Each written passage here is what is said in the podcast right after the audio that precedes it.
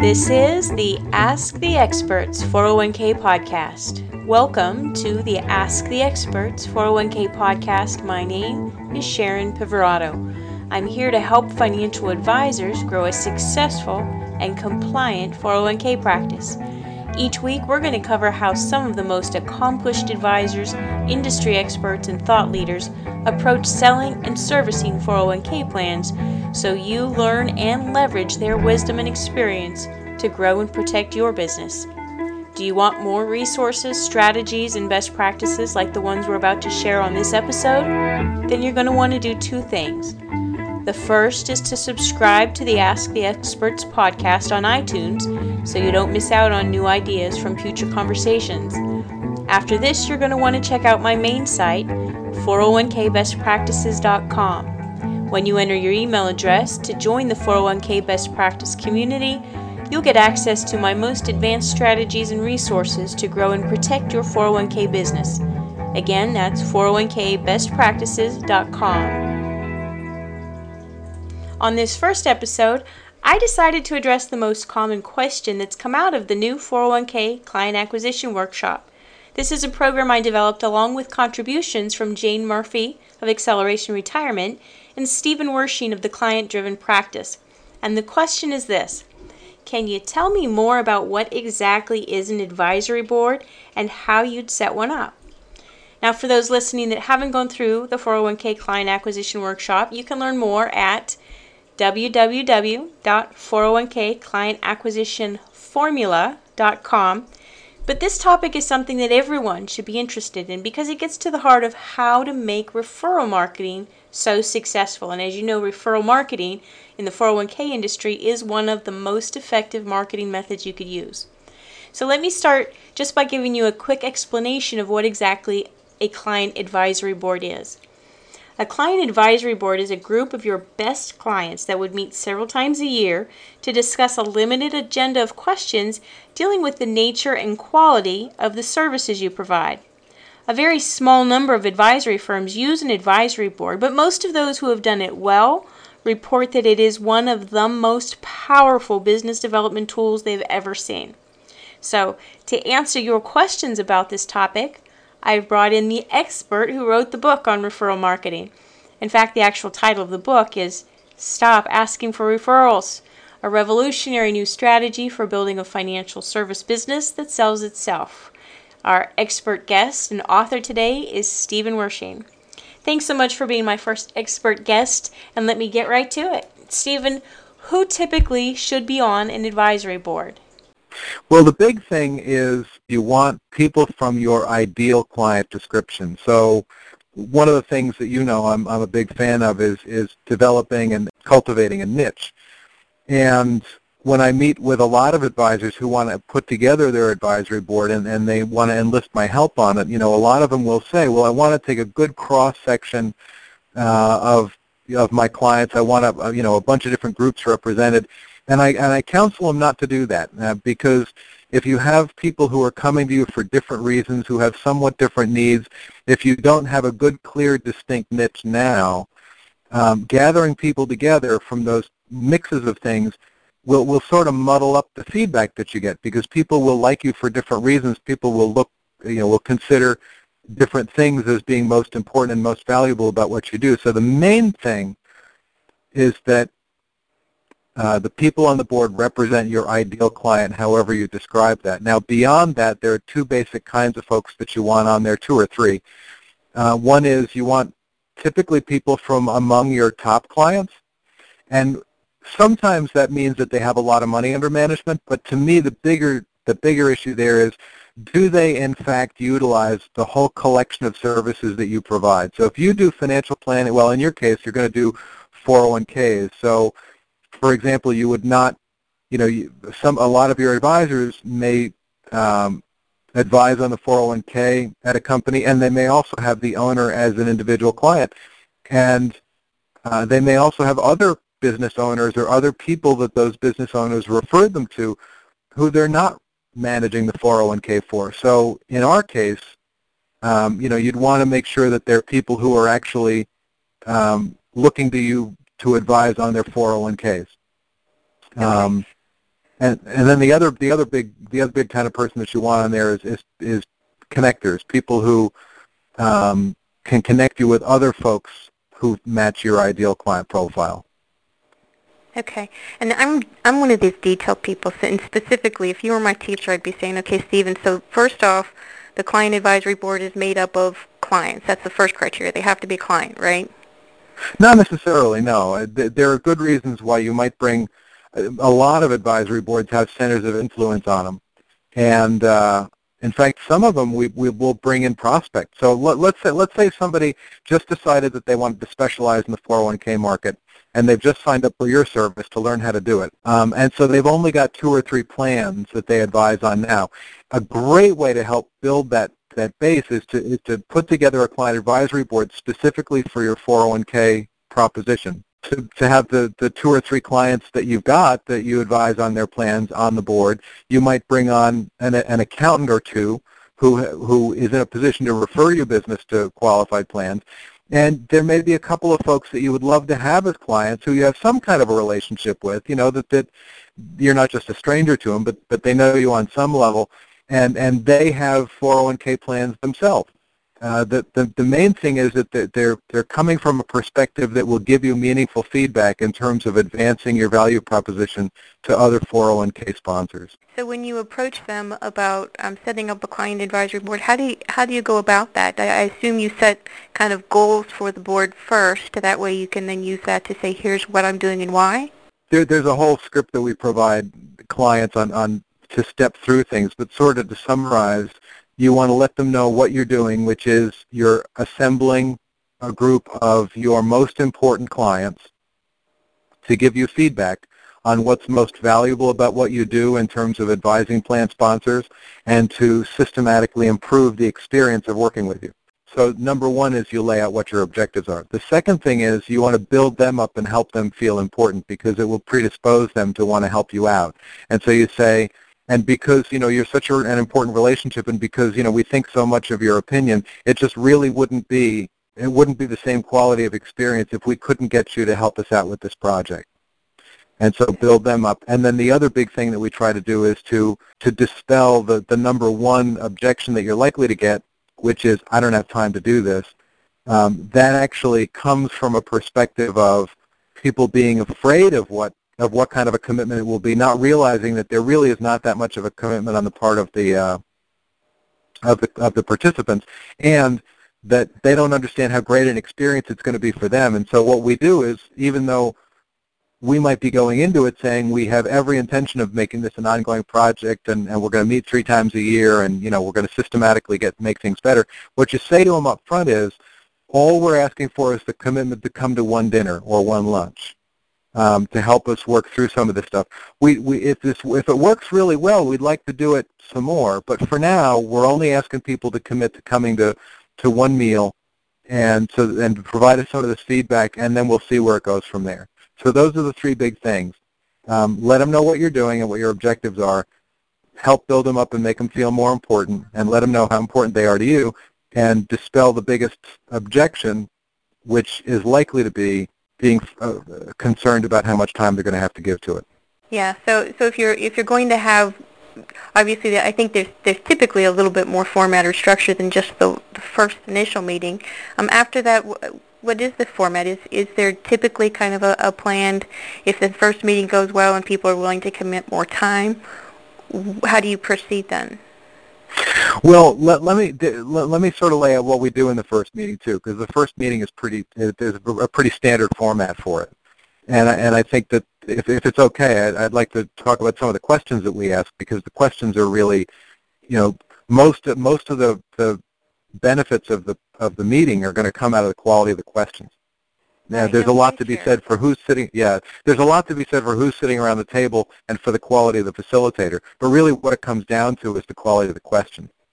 And so the, the, you want you want to um, ask questions about the client experience and about what they find valuable. And just in general terms, you want to start with open-end and maybe gradually, if you find the need to, work toward closed-end questions. But to keep it open-end as much as possible. And of course, an open-end question is an invitation for people to talk. A closed-end question is, is one that you can answer with a yes or a no. Right. So, you know, what I've seen advisors do in the past, for example, is to bring everybody together and say, so how are we doing? You know, is our service good? Well, that's a closed-end question, and it's not going to get you anywhere. Um, you, you want to ask an open-end question that would be, um, you know, when you were first deciding to hire us as an advisor, and you talked with the, the different people that you were going to talk to, potentially to go to, what was it that pushed you off the fence in our direction? What was it that got you to make that decision to come here? That can be a really good question. Another really important question is, of all the various things that we do for you, what do you find most valuable? That's so much more valuable, so much, there's so much more stuff to be talked about in there than, you know, how we doing, how's our service, is our service good enough? And so in the in that in that first meeting, we systematically go through the you know why did you come, why do you stay, what's most valuable, what do you think sets us apart, and that's pretty much the the agenda for the first meeting. You those questions can last you a while, so that's typically what we get through in the first meeting, and then um, you know from there, subsequent meetings, a lot of them are really driven by uh, by what develops in the first couple of meetings. So the first one you want to find out about what people find most valuable and, and what they find makes you different from other advisors. The second meeting, you know, we'll start digging into things like, um, you know, evaluation of specific services or uh, feedback about the client experience. You know, so what's your feeling when you first walk into our office? If if you could do anything that you, anything that you wanted to to improve the experience, what would you change? Um, those kinds of questions. And then um, we also frequently go into the marketing, and that might be the second, third, or fourth meeting where we go into, we're going to send out our brochure, we're going to send out printouts of some of our web pages, and we're going to ask people, you know, this is what you told us in the first meeting was most valuable. Does this come through on all this, this material? Um, if you look at this, you know, do you think this, um, do you think this is a good reflection on the firm? Do you think it's a good explanation of what we do and why we're different? And getting their feedback. And then from there on, it really, a lot of it is driven by your business needs and, and driven by the stuff that the uh, advisory board comes up with. It's, it's not uncommon for the advisory board to come up with stuff that you realize needs to be an agenda item later. Um, and it can be, yeah, it can be really, uh, can be really interesting. So for example, um, one firm that I worked with it is a, uh, a very, it's a relatively small practice, uh, two practitioners and some support staff. And one of their challenges was everybody who called in with an important planning question wanted to talk to the senior planner. Now, there was all, there's also, you know, a partner, and while she's a little bit younger than the uh, than the senior partner, she's still has a lot of years in the business and is perfectly capable of doing the financial planning and that kind of stuff. But whenever any of the clients called in, if it was something really important, they said, we want to talk to the senior partner. And so we put that to the board. And we said, uh, you know, so that's creating a real schedule problem for the senior partner. And, and of course, the, the associate here is perfectly capable of working through any financial planning question with you. Why is it that you so, that you feel so strongly about talking to the senior partner? One of the first people to pipe up said, "Oh, we didn't realize she was an advisor. We thought she was your assistant. That was a huge revelation, right? Part of the problem was that the, the name of the company is the senior advisor's name. So, I mean, that, that got us going down one track where do we rename the firm and give it a different identity?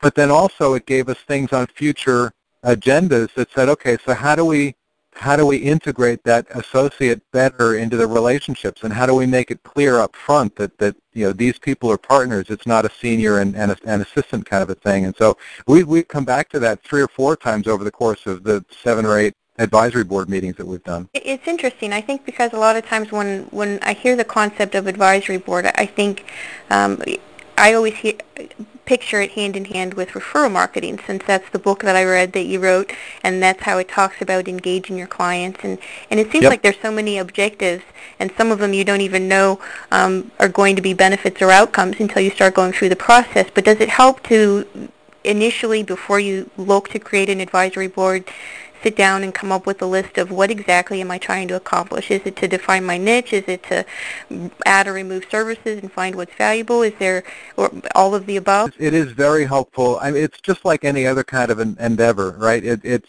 you know, if you begin with the end in mind, it's a lot more likely that it's going to be real productive for you. And that's certainly true of advisory boards.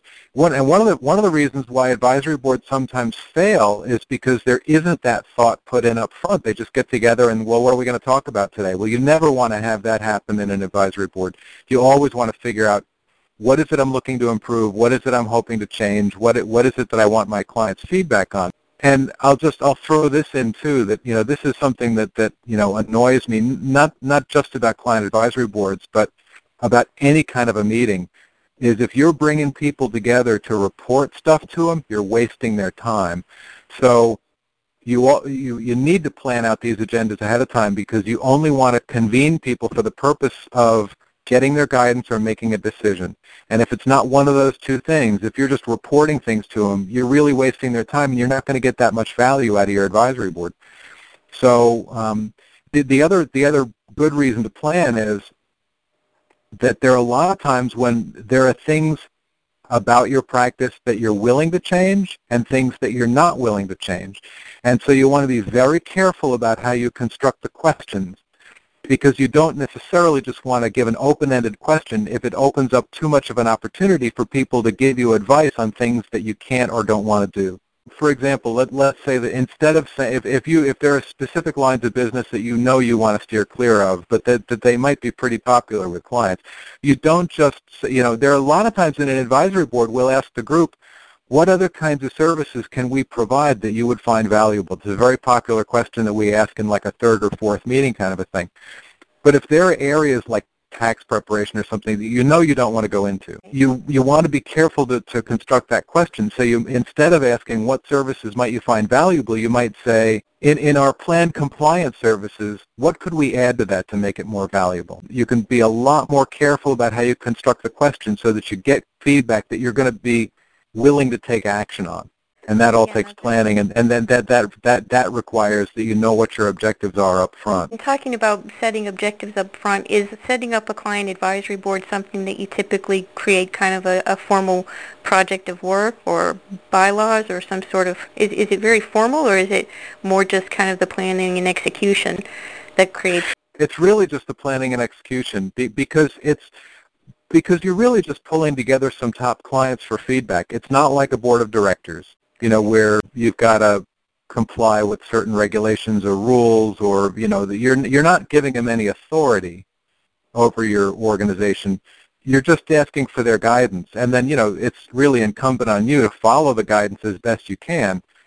Um, but no, that we've we've never had. I've never seen one that had you know bylaws or policies or anything like that because it really is just we're just going to gather some of our best clients together and ask for their guidance on stuff. So um, that part of it, you know, you can be kind of loose on. Now, now there there are norms of conduct within the meeting. So, but again, that that really comes down to your facilitator. So that, to make sure that everybody has an opportunity to talk, that that you know, that no opinions are criticized, you know, that, you know, there are those kinds of things that are common to sort of group meetings, but, uh, but, no, but nothing in terms of, of, of a formal organization structure. Okay, you know, I just heard you say the word facilitator, and I'm glad you said that because I've heard the term third-party facilitator, and I've read that that's important to, to not have the advisory firm run the entire thing themselves. What is what is a third-party facilitator? Who would be that person, and why would you want a third-party person to do that? Well, the, a facilitator is somebody who makes sure that the meeting moves along and moves on smoothly. And so it, it's a particular skill set. And, and sometimes this is hard to get the point across because, of course, every advisor thinks they can run a meeting. But, but there's special things to take into account when you get a group meeting together, uh, you know, in this. So you, you, need to, you need to be able to keep track of who's talking and, you know, who's contributing so that you make sure that you, you draw out the people who are more naturally quiet. And you also, you know, need to have some skills at you know, crowd control sometimes because there are, there are times when somebody's going to dominate a meeting and not stop talking and you need to know how to sort of, you know, persuade them to hand the ball off to somebody else to be able to talk. But there are some distinct advantages to bringing in an outside facilitator, an outside meaning that they, they don't have direct client contact, especially in an advisory role. So sometimes you can, if your firm is big enough, you can bring in somebody from the firm to do it as long as they're not a client-facing professional because that's not the role you want standing in the front of the room. Right. You know, you want somebody whose job it is simply to, to, to run the meeting. some of the value of a facilitator is that you know whatever you as an advisor are going to hear from your clients, you're going to you're going to perceive that through a prism that's colored by all of your experiences and all of your business's decisions to that point. So a lot of times a facilitator um, can pursue a line of questioning or um, help bring out some answers that are not what you expect and not what you anticipated, not what you necessarily even wanted to hear but a facilitator is there to make sure that the clients have the opportunity to fully express themselves and to develop develop those ideas. One of the big values of an advisory board is to question your assumptions and to help you discover things that you wouldn't have discovered otherwise. But there are also a couple of unique benefits in, in this context to having an outside facilitator. One of them is that since the facilitator has no relationship with anybody on the board outside of that meeting, they can do things that it might be difficult for the advisor to do herself. So for example, if the person dominating the conversation is your biggest client, I mean, how comfortable would you be telling your biggest client to shut up? That that can that can be kind of tricky, you know. And so, but a facilitator doesn't have the relationship, and if and if the client gets angry with the facilitator, no big deal, right? In an extreme situation, you fire the facilitator, but it doesn't it doesn't imperil your relationship with the client. But the other thing is that a facilitator can get away with asking some things that would come across wrong if it was the advisor doing it. You know, let's say that that you're talking about bringing out a new service, and so you know you want the clients to tell you how to sell them. So a facilitator can can ask questions like, well, let's say that Sharon here was, was going to be was going to bring out this service that you were just talking about. How would you suggest that she introduce that to other clients like you? Now, if I as a facilitator am asking that, all I'm doing is looking for information. If you were to ask that, it's selling. And you don't want to come across like that because it will stifle the conversation. You know, it, an advisory board is a great opportunity to, to significantly deepen relationships with some of your top clients. But for that to work really well, you need to be part of the group. You need to be part of the tribe. You need to be sitting with them and, and being in conversation with them. And the relationship fundamentally changes when you stand up and walk to the front of the room. And that's why you want a third party up there. You want an outside party standing at the front of the room so that, you know, when the conversation happens, you as the advisor are in it and not trying to direct it or guide it. I know that on your website you actually have a section that says client advisory boards, and you can be contacted for advisors that want to know how you can help them engage their best clients, deepen the relationships, generate referrals, because obviously engaged clients are more likely to generate referrals. So I'm sure in, in having done this for other clients, do you have any examples of, of firms that have set up advisory boards and how it's changed or modified or enhanced their services and, and their ability yeah. to their practice? Yeah, well, actually, and I do that. I do it a lot. I mean, I, I, I spend a lot of time on the road, um, going, you know, from city to city, facilitating advisory board meetings. So it's one of the things that we're better known for here. And you know, one one of the uh, most common experiences that we have is that you have an advisor who does not have a particularly well differentiated proposition, and we clarify it using the advisory board. So we we can um, you know, we draw out of them what they find most useful. So, um, you know, in, in, in the example of people in your network, Sharon, you know, an advisor might say, you know, well, I work with 401ks, and so, you know, I think, you know, when they're talking with a new prospect, they'd say, well, we provide great service, and, and we can help you make sure you've got a, um, you know, a 401k that achieves all all its objectives, and, and that's why you should talk to us put an advisory board together, you might find out that there are things well beyond that that are really most valuable to people. You might find that, you know, an advisor, their compliance review service, you know, might they might really value that, or you might find that the client, that the employee education stuff that you provide is what they really find valuable, or you know, your knowledge of plan design so that they can take a prototype plan and customize it, making a new comp plan or something like that, and that that's what they found most valuable. You know, so the clients can give you a lot of guidance as to what kinds of things you might want to be stressing when you talk with new prospects, which will help you bring in new clients, but also sitting around the table, they can hear each other say this and sometimes just helping them work out the language of how to describe what's most valuable to you trains them to be better referral sources so that you know you work out the language of how they should describe you to other people and then they're in a position to be able to do that. So we find that happens a lot where and we do it explicitly after a little while. You know once we get a few meetings in we'll start we'll start specifically designing you know how should somebody how how do you currently describe Sharon to other people now? And you know how should we be encouraging people to describe? And you work out that language, and what you're doing is you're training them how to refer. And what we find is that people who participate on the advisory board tend to become the strongest referral sources for a firm. I would say that for 2015, we all need to set up advisory boards. I think so. I think so. you could sign up right after the webinar. A couple things kind of come to mind. One, it doesn't sound that complicated. At the same time, it sounds like there's a lot of details and a lot of things that are really important that that need to be you know, planned and, and looked at when it comes to the questioning, when it comes to facilitating, when it comes to exactly the purpose and the scope and, and how you, you run this board. Um, I noticed that you do have a, like a 90-day coaching program. Can you tell us about that? If somebody doesn't want to do this themselves, they can actually bring you in and help them?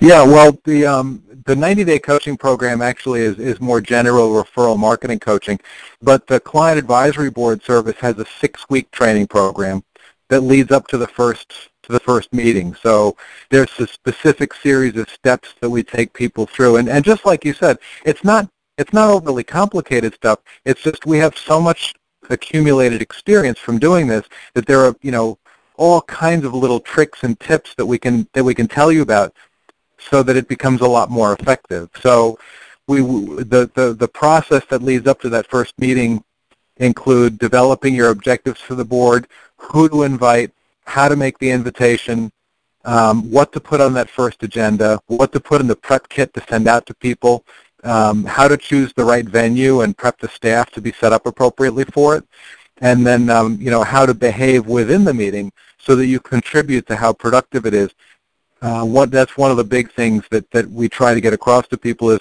that there are a hundred little things that you could accidentally say that would take the meeting off course or make it less productive. And so we can coach you on what kinds of things you can do within the meeting to get the best quality feedback and the, the most valuable information.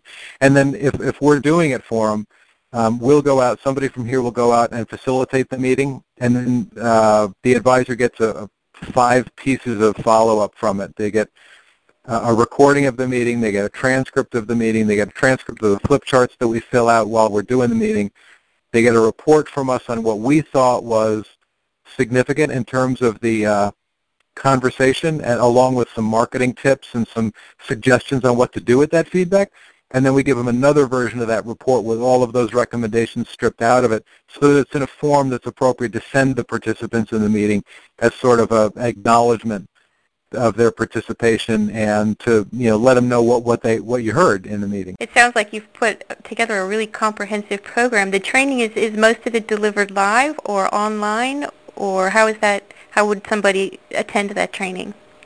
Yeah, it, well, it's uh, it's customized for every client. So we're, we're working with a particular advisor on on getting their advisory board together. So at least at this point, um, it's all within the context of a consulting contract. So it's delivered over the phone and over the internet. Um, so we use screen sharing technology and, and, and otherwise talk to them on the phone. And then um, and then somebody appears live to do the facilitation, and then we we deliver the um, all the most of the output electronically. If somebody wants to learn more about how to engage you for that service, how would they contact you, Steve? Um, they can go right to our website at theclientdrivenpractice.com, and uh, there's a section on uh, client advisory boards on there, and there's also a white paper on client advisory boards that people can download if they fill out a form. And, and there's also not not that uh, it has specifically to do with advisory boards, but we also just put up a new uh, a new resource today, a new free resource that uh, I can give you a special URL to go to if, if you're interested in getting that one. And it, it's a, a new paper that we just published called 10 Steps to a Killer Positioning Statement. We would love the URL to that. The quality of the content and the material you put out is fantastic. Why would we not? What it, how Yeah, and, and you guys are the first to hear about it because, like I said, it just went live, so it's not referred to anywhere else on the site yet. But if you go to free-report dot to clientdrivenpractice.com slash 10 dash steps.